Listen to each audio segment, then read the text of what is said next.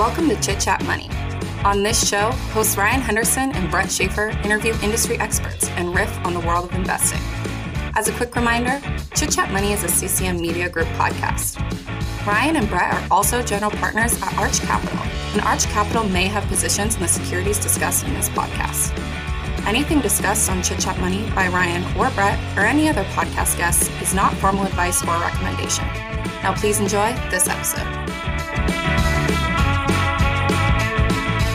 Welcome in. This is the Tuesday Not So Deep Dive episode on Chit Chat and Money. This is the show where we go over an individual stock mainly for the first time. I want to be clear on that because we always get some people have expectations that are a little bit different going to these shows. This is our first look at a business. So if you know this co- a company that we're doing covering here already pretty well, Maybe- it's not uh, it, Maybe, We're cover maybe the we should say we've done some research. Oh, it's yeah, not. It's not some like we're just like browsing through it. We've done some uh, some research, and we're going to give sort of our first take. Exactly. So if you know a company well, this night might be the episode for you. But if you don't know it at all, it's a perfect episode for you. And today we're covering Portillo's. I think that's how we say it, right, Ian? You've been there. Is that how you pronounce it? Yep, that's how you pronounce it. All right. They're not using the Spanish accent correctly, but that's okay. Um, I don't know whose choice is this, Ryan. What's yours? Oh no, it's mine. Wow, I'm forgetting. But Ian, you're the one that's been there. Uh, Ian's joining us today. I don't know what. Uh, give a little teaser of your anecdotal evidence. What are your thoughts? Good or bad food? Good food, um, definitely heavy food. You know, it's got hot dogs and hamburgers and um, Italian beef sandwiches and all sorts of. You you leave there feeling pretty full. I'll say that much. Um, and it's a pretty like it's it's a little bit of a unique. At least the ones that, that I've been to are a little bit of a unique restaurant too, where it's uh, they've got kind of old Chicago decorations around, and um, it it feels like you're walking into. It's not just like a cookie cutter box. It's they've spent some time and money to to make it a Portillo's feel. Yeah. Okay. And we'll get into more of the details, but first we have to talk about our sponsor today, and that is Potential Multi Baggers. The aim of the Potential Multi Baggers service is to find stocks that can go up 10x over the next 10 years or compound at 26% per year. Potential Multi Baggers is looking for high growth stocks to hold them for a long period of time. Now, with the stocks that have been classified into the high growth category, they've had a tough time over the last few months. So potential multi-baggers can be a great asset as you're trying to research and navigate, you know, what companies are doing well, what companies are doing strongly. Ryan is something that This is the this is the environment where Chris quite literally really makes his money. This is where you've got a lot of potential uh, companies that can compound at high rates, which is kind of what he looks for. That's his hunting ground, and they're trading at, I would say, generally uh, of the stocks we've looked at lately, they're trading at reasonable valuations. Yep, it's a it's a great. It's a great time to be hunting for some of those high growth stocks. So if you want to become a multi and get some of those research reports every week, you can go to Seeking Alpha and look for From Growth to Value. Google it or go to at From Value on Twitter. If you can't find it for whatever reason, DM us on Twitter or find our email in the show notes. All right, Ryan, introduce Portillo's for us.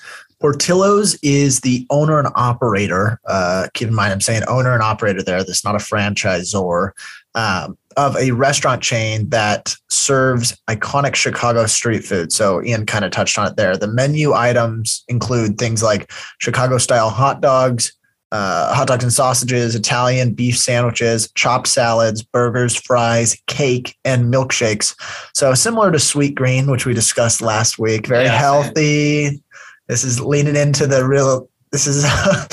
it's not healthy, I guess I should say. The uh, which is probably bullish, if anything. Honestly, that's probably a Looking good at the stock prices of unhealthy restaurants, yeah. It yeah, and so uh, and and no one item accounts for more than a quarter of their sales. So it's a pretty diverse menu in terms of what consumers' habits are. And then they currently operate only 69 locations across the U.S. So this is not a huge franchise, but uh, and most of those locations are uh, located in the Midwest, so Illinois and Indiana. That's where they started, the Chicago area. But they've also added some in Arizona and California lately. The thing that I think probably caught Brett's eye and, and all of our eyes is that Portillo's generates the highest per store revenue of any fast casual restaurant concept in the United States. Second is Chick fil A. So, from everything I can tell, Portillo's has a complete cult like following. People love the food, they love the brand.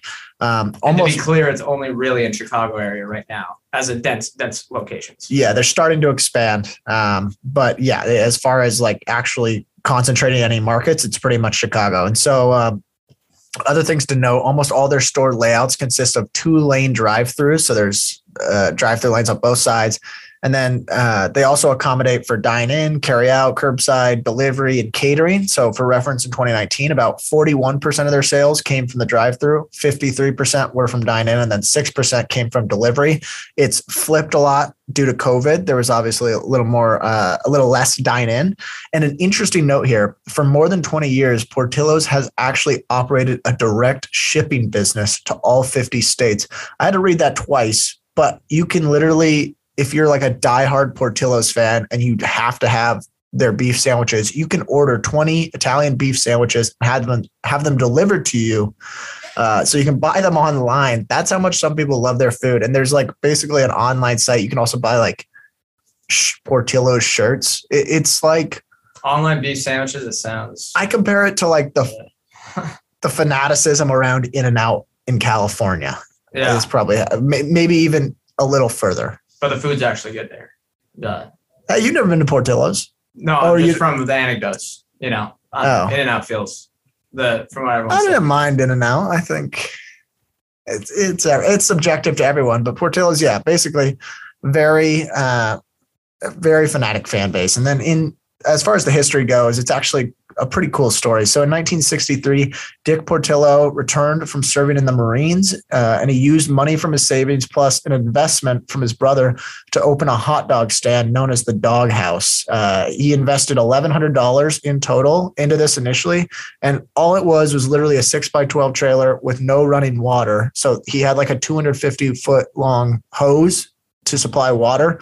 Um, and they, they just sold hot dogs and it, it ended up working out. And he, there's actually this cool anecdote where he was, it wasn't going so well. They were not very profitable like the first year or two. And so he would like go and sneak into his competitors' kitchens to see where they like bought their uh, like supplies and inputs um, and they were he was able to make it a more profitable business. And uh, four years later, there was after some more success, Portillo changed the look of the building and renamed the company Portillo's. And by 1970, Dick Portillo he added a partner, and the company. He, used that partner essentially to expand into a second location. It wasn't until 1983 that they added their first drive-through and figured out how great of an addition that would be. But here's kind of an interesting part: Portillo between 1972 and 1989 started opening up a new restaurant concept called Barney's that specialized in more barbecue meals and like also pastas as well. And then in 1993, Portillo decided to uh, blend the two concepts, and the this Barnelli's was introduced. And now the menu consists of, uh, even though it's really Portillo's now, it consists of all these items. So, it, like I said, it now has things like pasta, sandwiches, salads, and then the typical stuff you found at the original Portillo's.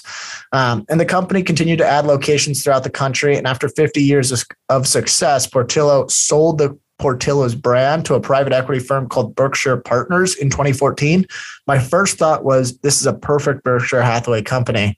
It is not, Berkshire Partners is not associated with Berkshire Hathaway at all. Yeah, similar to Dairy Queen, I guess. Yeah. Yeah, uh, but about, about six months ago, the company came public. So they were private under Berkshire Partners for uh, eight years, and now they're officially public.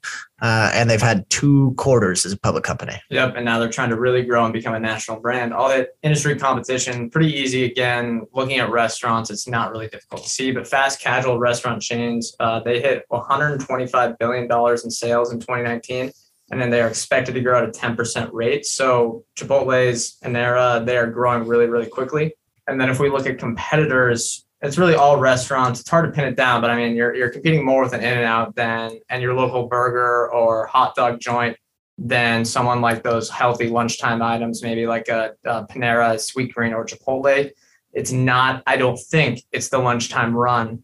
I think I would pass out if I had Portillo's in you know in the afternoon. But um, and like Ryan mentioned, only place of saturation is the Chicago area, and they're expanding around the Midwest and then into Arizona, Florida, California a bit.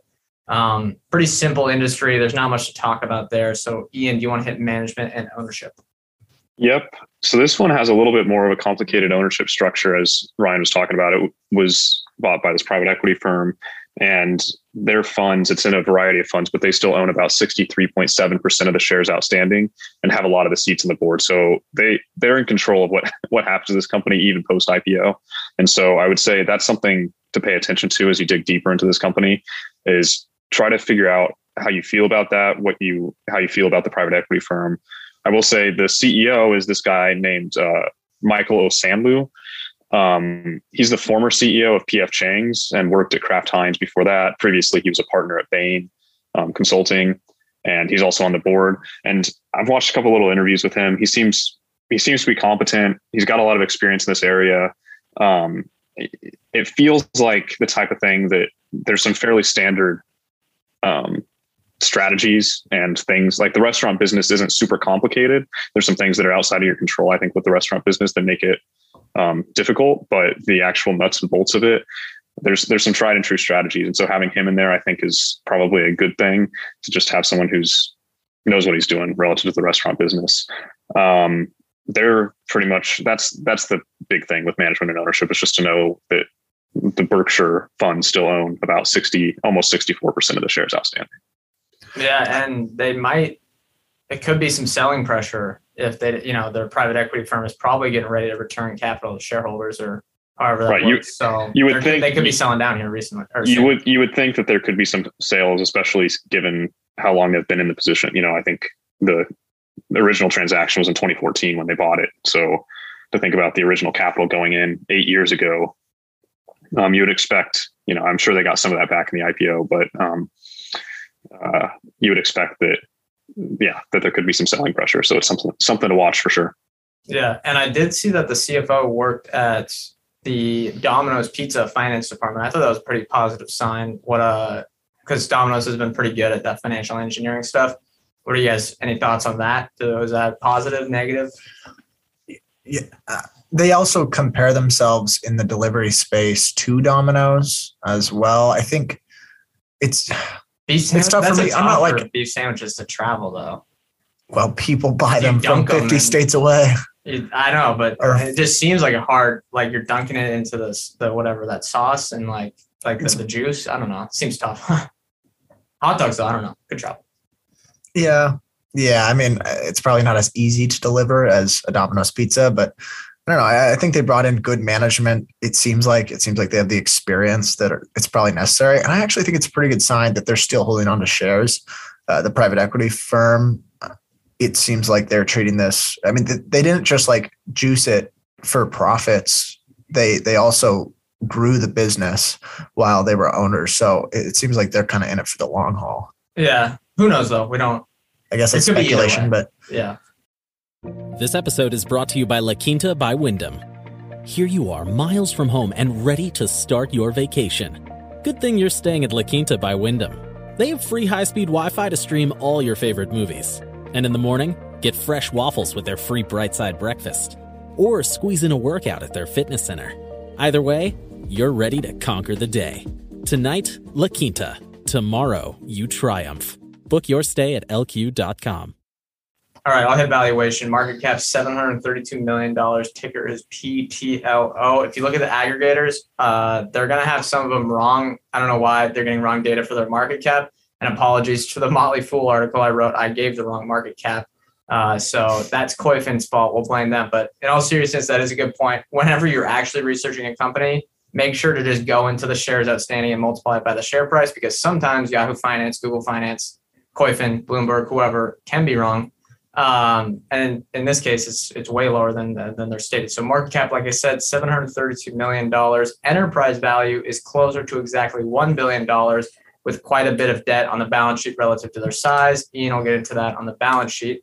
EV to sales, which is enterprise value divided by trailing 12 month sales, is 1.9. EV to operating income, which is enterprise value divided by trailing 12 month operating income, is 33.3. And I'll give another metric here that I think is kind of important to look at, and that is enterprise value to operating income, assuming a reversion to the 2020 operating margin level of about 12.6%. In 2019, it was about 10%, but last year, due to uh, IPO stuff and inflation costs, um, their margins kind of went down, which is why their EV to operating income is so high. if you use that and assume they're going to revert back to that 10 to 15% range, their EV to operating income comes down closer to 15. And lastly, there's a lot of potential dilution incoming. 6 million stock options outstanding, plus some other RSUs and stuff like that, versus 36 million share count. Granting pace isn't too bad, but just expect that dilution to come down the pipe. They've been pretty generous. They've given pretty generous grants to the CEO, some other executive teams. And to be honest, this will be my low lights. The board of directors um, gets paid way, way, way too much for business of this size. All right, earnings, Ryan, what do you got? For the full year 2021, Portillo's had $535 million in revenue. Keep in mind, we the last quarter was the fourth quarter so this is the most recent information so 535 million in revenue that was up 17.5% versus 2020 and it was even up from 2019 even though they have not recouped their full uh, dine in levels so uh, it's been kind of that was obviously a tough for them because they were such a big dine in business and there's so much about eating at Portillo's is the experience of being there and, and seeing the, the, the themed stores and kind of getting that. I, it really like you're getting the full sensory experience when you're there. Um, and so that, that was a big drop off for them, but they've been able to recoup that and grow. Uh, compared to last year, their same restaurant sales increased 10.5% year over year. They had an operating income, they had operating income of $30 million, but a lot of that was bogged down by uh, IPO related cost uh, inflation in some of their raw materials or commodities, and then uh, seven. They opened seven new locations during the year, and so well, that would be capex. The locations, right? That wouldn't be included in their uh, any I mean, of their expenses. Well, I mean, I guess in the income statement it would be. I mean, the capex is not there, but I guess starting up the new store, the you, you won't have the payroll AUV. and salary. Yeah, you, you won't have the AUV levels. So I guess you know startup stores will probably have lower margins. Yeah the restaurant level adjusted EBITDA, which I, I typically don't use, but I, I, think it's indicative basically of what each store is making on their own, was 27%. And that's pretty, really, really high for, uh, I think, a fast casual restaurant. It's one of the highest in the industry. Uh, they had $42 million in operating cash flow, but they, like Brett said, paid a lot in stock based comp related to the IPO. And then they had a lot of CapEx. So free cash flow looked pretty low, but generally, their operating cash flow margin. So the the the amount of each dollar in revenue that goes to their operating cash flow is around high teens percentages to even, or sorry, not high teens, high single digit percentages to low teens. Um, and then they're targeting 10% unit growth long term a year. Last year they had a, they increased their store count by 8%. Um, so they're, they're really trying to they're not trying to grow super fast. They're trying to be steady with their growth. Um, their stores are expensive to build out relative to say like a Starbucks. So it's not like I don't know. And each it's one's more expensive. It's not quite as replicable as some of the Starbucks as like a Starbucks store because each one's unique. They have different themes. And so you kind of there's a I think there's more of a thought process that goes into each new store. Yep, and they're going for higher volume per store. All right, balance sheet liquidity. Ian, I think this was a I don't know, interesting balance sheet. It's a little it's a little sticky.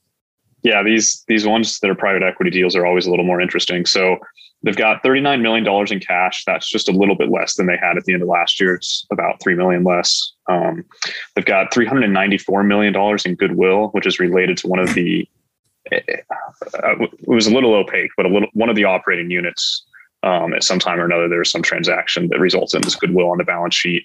That's been stable for the as far back as we can see. So um, not a huge concern there. And then they've also got about 260 million in trade names and other intangible assets, which get amortized down, and so that um, is a is a tax benefit because it's it's an extra expense that's not a cash expense that's hitting um, every single year, and I assume was kind of useful in helping to raise some of the debt. Um, the so I, will also say that the looking at EBITDA sometimes is probably a little bit better than looking at um, EBIT in this case, just because of some of the amortization that's going on.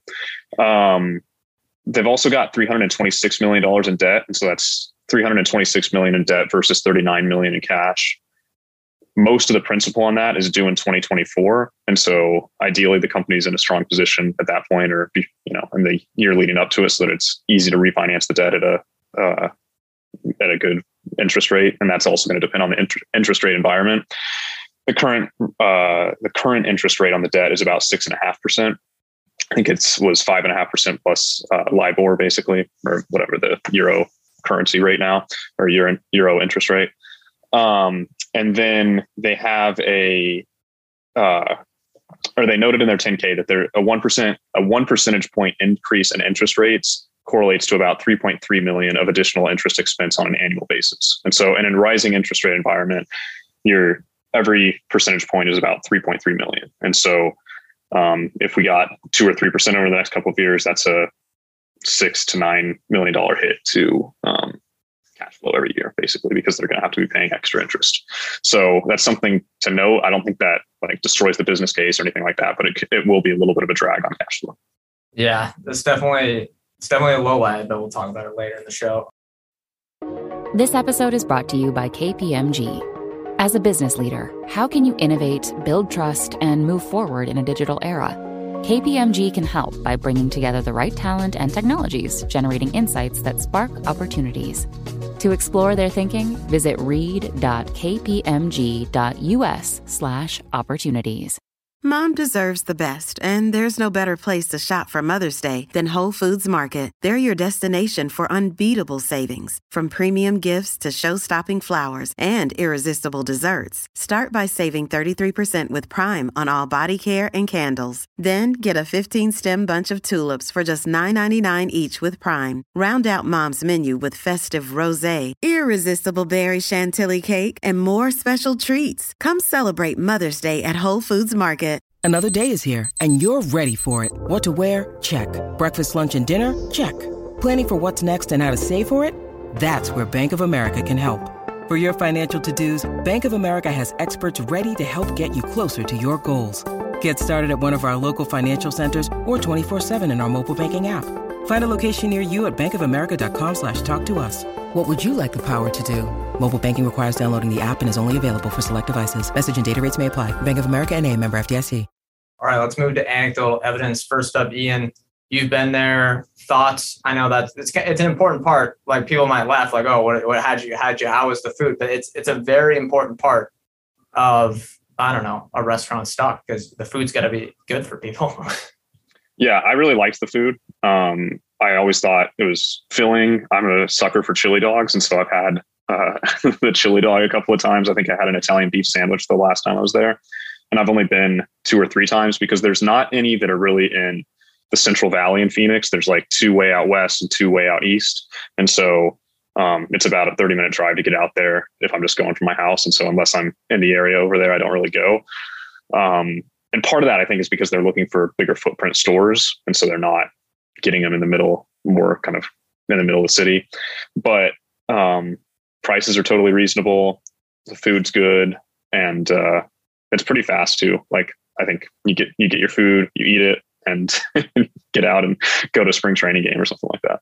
Yeah, I'm. Cons- I see their prices on their app. I download the app to check the prices out. Eight bucks or six bucks for it. I see those and I'm like, how is Sweetgreen? I don't know. I look at that and I think Sweet, Sweetgreen selling at fourteen dollars and they're still in profit. It, it, it going back to that show. It I don't know. It's still seems crazy to me. All right, Ryan. Any, anything? I guess you've never been. Never but. been, but I'm going to pull up some uh, some tweets that they had on their S1 that I thought were interesting. So, like I said, it seems like it has a cult like following. So one person said, I'm going to baptize my firstborn child in Portillo's melted cheese. Another person said, my healthiest and most stable relationship is with an Italian beef sandwich from Portillo's. So that is your anecdotal evidence. Uh, it seems yeah. good social strategy. It, yeah, it seems like yeah. people definitely love it. And I they also said that they get much better engagement on their social media.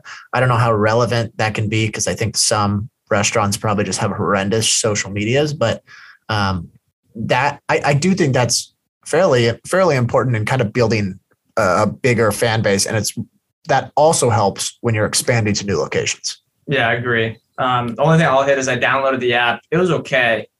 Uh, I felt, I don't know, like it's important for a restaurant app to be very easy to order your food because if people get frustrated, they might turn off it. And I've done that before on apps that are just totally totally terrible. I don't think Portillo's was like that, but I actually didn't order any food, but we'll see. prices seem good. Like I, I mentioned, um, I, I, asked the the Twitterverse on FinTwit, and people gave very great. Uh, I don't know. They said so so good, delicious, whatever, sending gifts and stuff like that. And what's interesting is they did say they're hesitant to raise prices as fast as inflation right now because they want to take.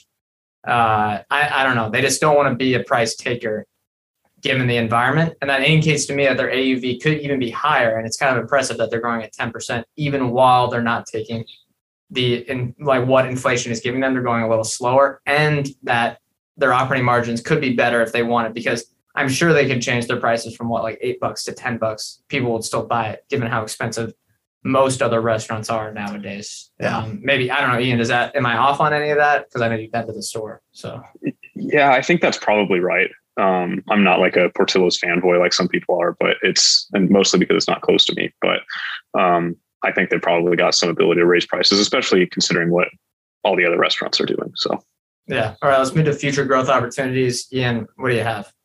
This one's a little bit of a tricky one, but I think that they have some opportunity with menu additions. They talked on the last conference call about how they're slow to make changes and don't like to shake up the menu for just the you know it's a it's a classic restaurant. People like what they like and they don't want to make a bunch of big changes but they did add a spicy chicken sandwich. And they said that's been a huge success um, and it kind of hit three three key boxes for them so first it tested off the chart with their consumers Second, it's been incremental to the business. And third, it's operationally very simple to execute.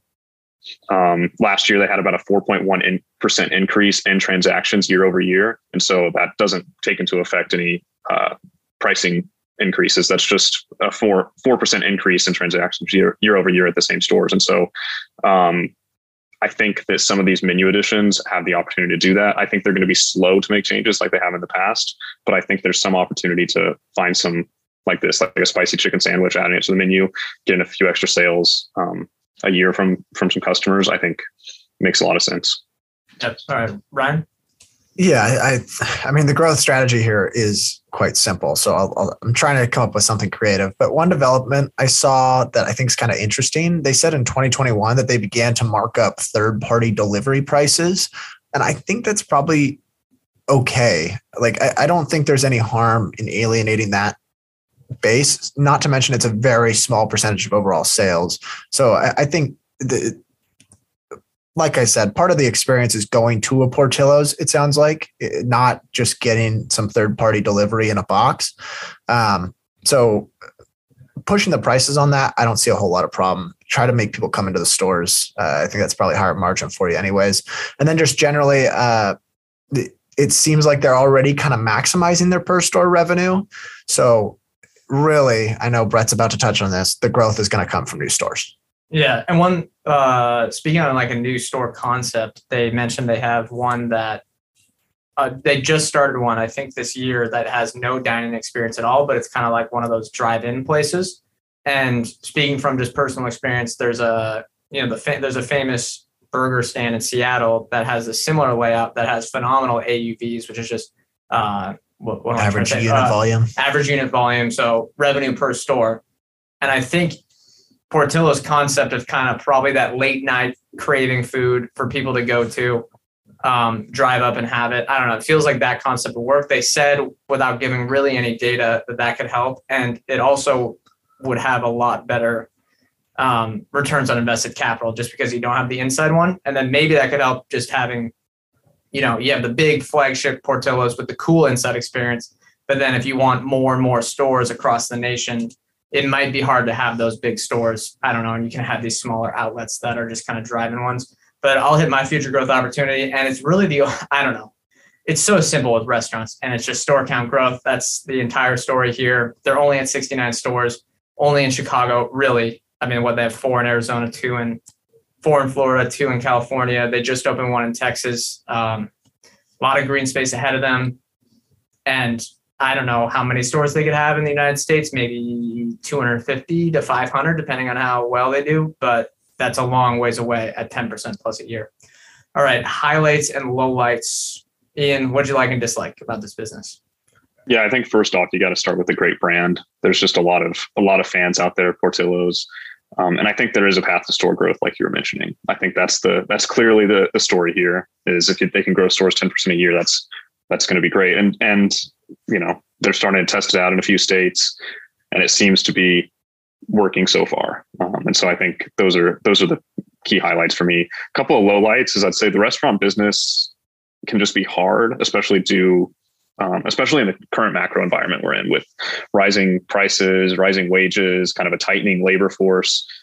Um, it just makes it difficult to to open new stores, to hire enough people, um, to get your supply chains right and get quality food. There's been some people who have complained um, in Arizona that some of these stores aren't the same uh, quality um, in food as the ones in Chicagoland, and so it's you know it, there's people people dispute that right? Some people say it is some people say it isn't and who knows what the truth is. But i think it is i would expect that it is more difficult to maintain that quality maintain that same level of um, of food and the same taste even right? Like using different water and all that type of stuff in the food um, across a nationwide store a nationwide footprint. And so i think there's there's going to be some challenges there. And then also just the minority shareholder situation where um, you know you're you're partners with the private equity firm and you got to be pretty happy with that. And I, I, think as you pointed out the the compensation for the board is a little steep. Um, the, the ceo has obviously got has a big package right now and hopefully earns it. Um, but you know you're you're not in control and it's not the typical band of um, funds that are in control. It's not the typical the institutional money that's in, in control. It's this private equity firm. So um, something to, something to be aware of yeah. Ryan? Highlights for me, it seems like this is a model that I think could work everywhere. Uh, I really compare it. There was a Chick fil A that opened up in our area, I want to say a few years back, and there was yeah. a ton of enthusiasm for it, even though it wasn't very popular up here. And so I think just having a cult like following tends to translate throughout the country, even if uh, Seattle maybe isn't used to it. Um, that I'm, I'm using Seattle as one of the a reference to a city that doesn't quite have Portillo's yet. Um, I also think it's a really cool story, and I know that's not super important, but it almost gives you like this nostalgic American feel. It sounds like in the restaurant, and you you feel like there's a lot of history about it. Um, so I, I just think that's kind of cool, and maybe it plays well into uh, like uh, attracting customers as well. Low lights, I, I think Ian, you kind of hit the nail on the head. It's a pretty tough operating environment for restaurants right now. They they're they said that they're expecting commodity costs to rise 13 to 15 percent this year, um, and obviously commodity costs are uh, a huge input for restaurants. So that can be pretty tough. It's and and they're and for growing store count, steel, wood, whatever. Yeah, that, that as well. And their capex compared to last year looks like it's double. And I don't think they're adding that much more stores. Yeah, it's tough. It's tough to get that same return on invested capital. Here's a question for you guys. Do you think they're not focused enough on the Chicago style sandwiches and hot dogs? Because I feel like that could be something where you know you don't really have that in many cities. I don't know. Maybe I'm wrong. Do they focus on that? Because I, I think if you had in any city a Chicago style food chain with the, the sandwiches and the hot dogs, that would do well compared to saying just Portillo's. Because I don't know, I know I, I doubt many people in the I'm using Seattle because that's where we live. Many people in the Seattle Seattle area know about Portillo's, if unless they've lived in Chicago. I'm, I'm sure there's some branding that's like that. I'm sure some if they open a store in Seattle, I think a lot of people would get the idea that it's Chicago style. Yeah, but and their branding feels a bit weak on the Chicago style though. They're like, it's Portillo's. We got chocolate cake. I'm like, uh, what is this? Sometimes I get a little confused. I don't know, Ian. Did you think it was Chicago style the first time you went? Sort of. I do. I do see what you're saying, Brett. Um, and I'm going to get more into it in my bear case, but I think I think it's not a crazy concern to have.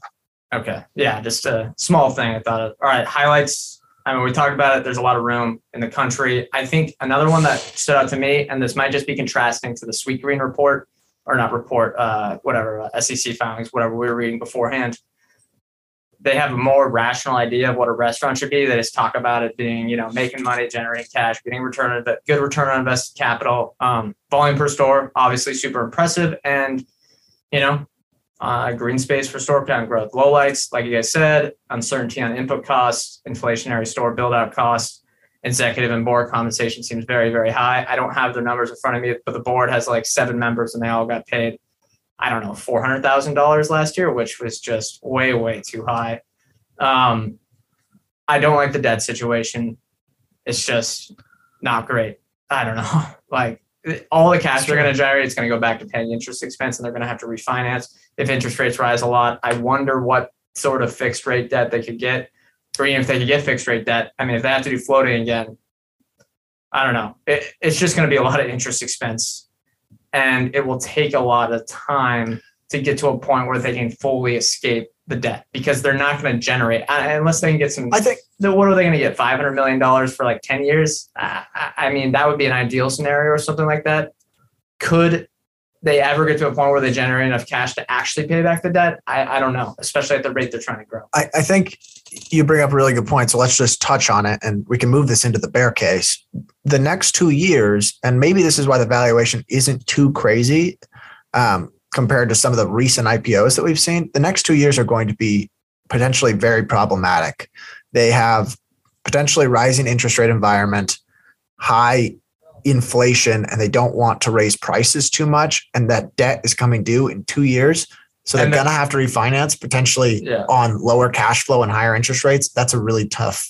And they want to show good profit margins because if they're profitable consistently every quarter for the next two years, then their debt will be they'll be able to get some better debt. But if not, because of inflation, I don't know, it could be a double whammy. All right. But, so I guess that that's kind of my bear case is that that they're not able to overcome that problem in a manageable way. The other bear case for me is actually I'll save this for more or less interested. But, uh, yeah, bull. Let's go bull case. Bull case, Ian. What's your bull case? Yeah, so as we've been talking about, I think store growth is the important thing, and that they are able to get that 10% store growth a year with stable margins, kind of back to those, at least closer to those pre 2021 levels. Um, I think they're competent operators that execute well and they generate somewhere in the neighborhood of $130 million in EBITDA for five years from now, which is about a 10% CAGR over the next five years. Um, if they got to about 130 million in EBITDA, I think that leads to somewhere around a double in five years. And so market beating returns over the next five years if they can if they can hit that 10% um, 10% a year CAGR in EBITDA. Yeah, Ryan. I, I think we all have pretty similar numbers. They they are projecting long term store count growth of ten percent a year. If they can hit that, uh, and then they can grow same store sales by low single digits, you're looking at pretty good revenue growth, and hopefully they can recoup sort of their 2019 cash flow margins and get up to 10%, maybe even maybe closer to 15% in the long run. You think they can get that free cash flow? I mean, those capex. Uh, let's high. let's go operating cash okay, flow, great. but free cash flow should hopefully come closer over the long run. Yeah. Um, but yeah, I, I think if they're able to expand throughout the U.S. and have success in California and potentially throughout the West Coast, there's pro- probably not going to be that much of a worry. I think this will do fine. Yeah, and same for me. Let's just go over some numbers here if they get to 150 stores, which is definitely more than five years from now, probably seven to eight years from now. It's a little um, under a double. Yeah.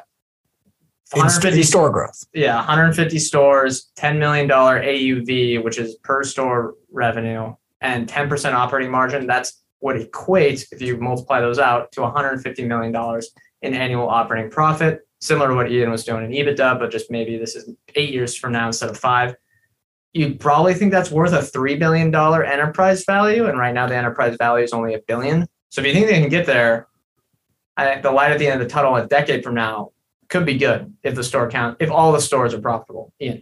And I'll just add one more thing is that the debt load, it doesn't appear that the debt load necessarily has to increase. They've been the last couple years, they've been able to grow 10% a year without um, with basically cash flow neutral um, in terms of capex. And so, if you're getting all that bump in EV, you're probably not also having to increase your debt load over that time. And so, you're getting kind of you're juicing your returns and your equity returns a little bit. Um, but anyways, Yep. All right, bear case. Ian, what, what's yours? Uh, my bear case is kind of what you were touching on a couple minutes ago, Brett. That I think there's a chance that the concept doesn't translate super well to the rest of the country. Um, it's obviously been wildly popular in Chicago um, and kind of the surrounding area, and it's been popular in Arizona so far too.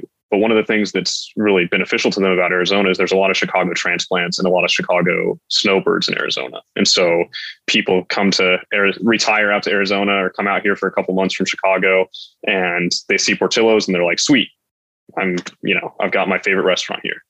I don't know how well that translates to the rest of the country or how well the rest of the country necessarily, like you said, the, the branding isn't super strong just from the like the Portillo's name, right? It doesn't, it's not super strong that it's a Chicago restaurant, right? It's and even the nearly, menu I don't items, think it's nearly as good as Chick Fil A, like Ryan was using as an example. I don't think it's nearly as good. Well, right. I don't. I don't, I don't think, think it has the cachet right now. I think the question is, can it get that now? It, is it on the cusp of becoming more like Chick Fil A that you slowly start putting a couple in each of these states, and people start realizing, oh wow, this is amazing, and it and you're able to benefit from that because it the the brand is strong in the places where it's strong and it's going to be able to become strong in the other places. But if that doesn't happen, I think the growth numbers aren't there, which then causes the debt load to become, you know, more troublesome over time is, you know, they've spent more in capex on places that don't generate as good of, um, don't have the same returns as their restaurants in some of their more popular markets.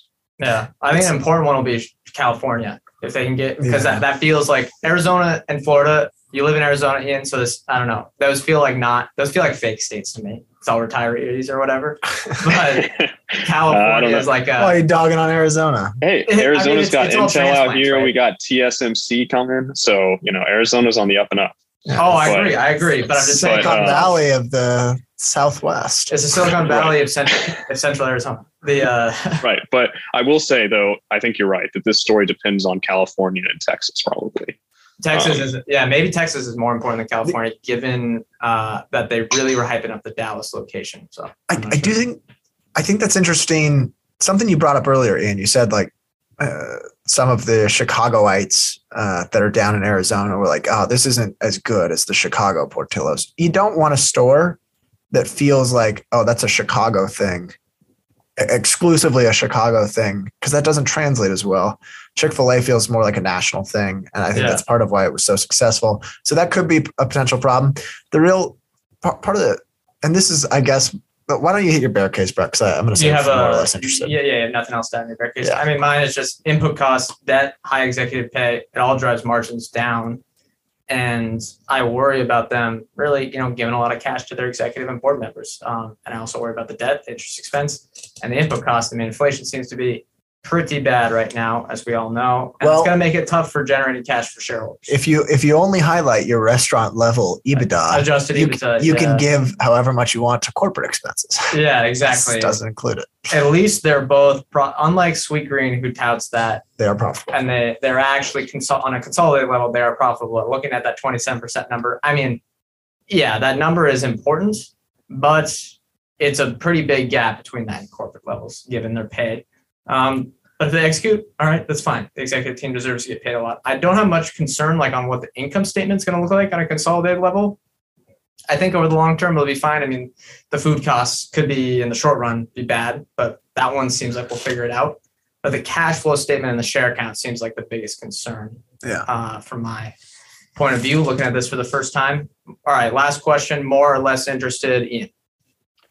This one's a tough one for me. I think I'll probably I'm probably a little less interested than I was when I first looked at it, but I'm going to give it a little bit more of a look, um, just because I think there's, there's, I do like these stories where you have have some store count um, possibilities. I think it does have a good brand. I think you have the potential, like I was mentioning a second ago, that this becomes that this that you're able to grow with this brand, right? But I don't think it's I don't think it's a certainty by any stretch of the imagination, especially given the the macro environment that this thing is able to reach all the goals that it has um, and that it's set out for itself. What about if their balance sheet is cleaner? How much of a positive? Is that a big overhang? Yeah, a, a little bit for me, but it's not as big as I would have. Uh, like, they're generating enough cash flow where they can deal with the debt load, um, and I don't think that that's a concern. I just don't know that the growth is going to be there, um, like they're expecting it's going to be and that even if the growth is there, if that growth is going to be as profitable as their current stores. And they even say that their Chicagoland stores are much more profitable than their stores in some of the other states. And I worry that that trend um, will continue, which just which means that you know I just don't know that the growth is quite going to be the profitable growth is going to be there in the way that really makes this a big winner. And I don't think like I don't think there's a huge risk of like permanent loss of capital here because I think they like I think their current business is generating cash flow to cover the debt and they'll be able to you know survive that. But I could who knows you know just all speculation on my part. Yeah, it might be maybe just an underwhelming investment.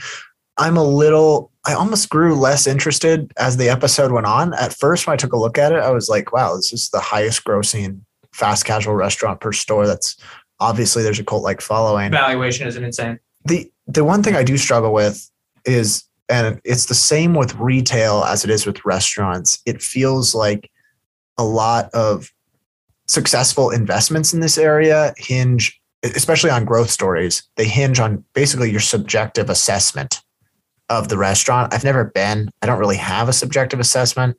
So I just have a hard time predicting like who the winners will be. Yeah, it's a tough space. I'm saying more interested in this than Sweetgreen. I think I could say that for sure. I think I'm more interested, but I just don't like. I think I said this last week. I don't like.